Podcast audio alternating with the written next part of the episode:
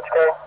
5 George K. Mitchell Timpass goes by the handle Sheboygan Night Scanner on Twitter. He has gained well over 10,000 followers, monitoring scanners and posting real time information. And I have a big base station, has a thousand channels, or it's scanning everything. Everybody that talks, I hear almost.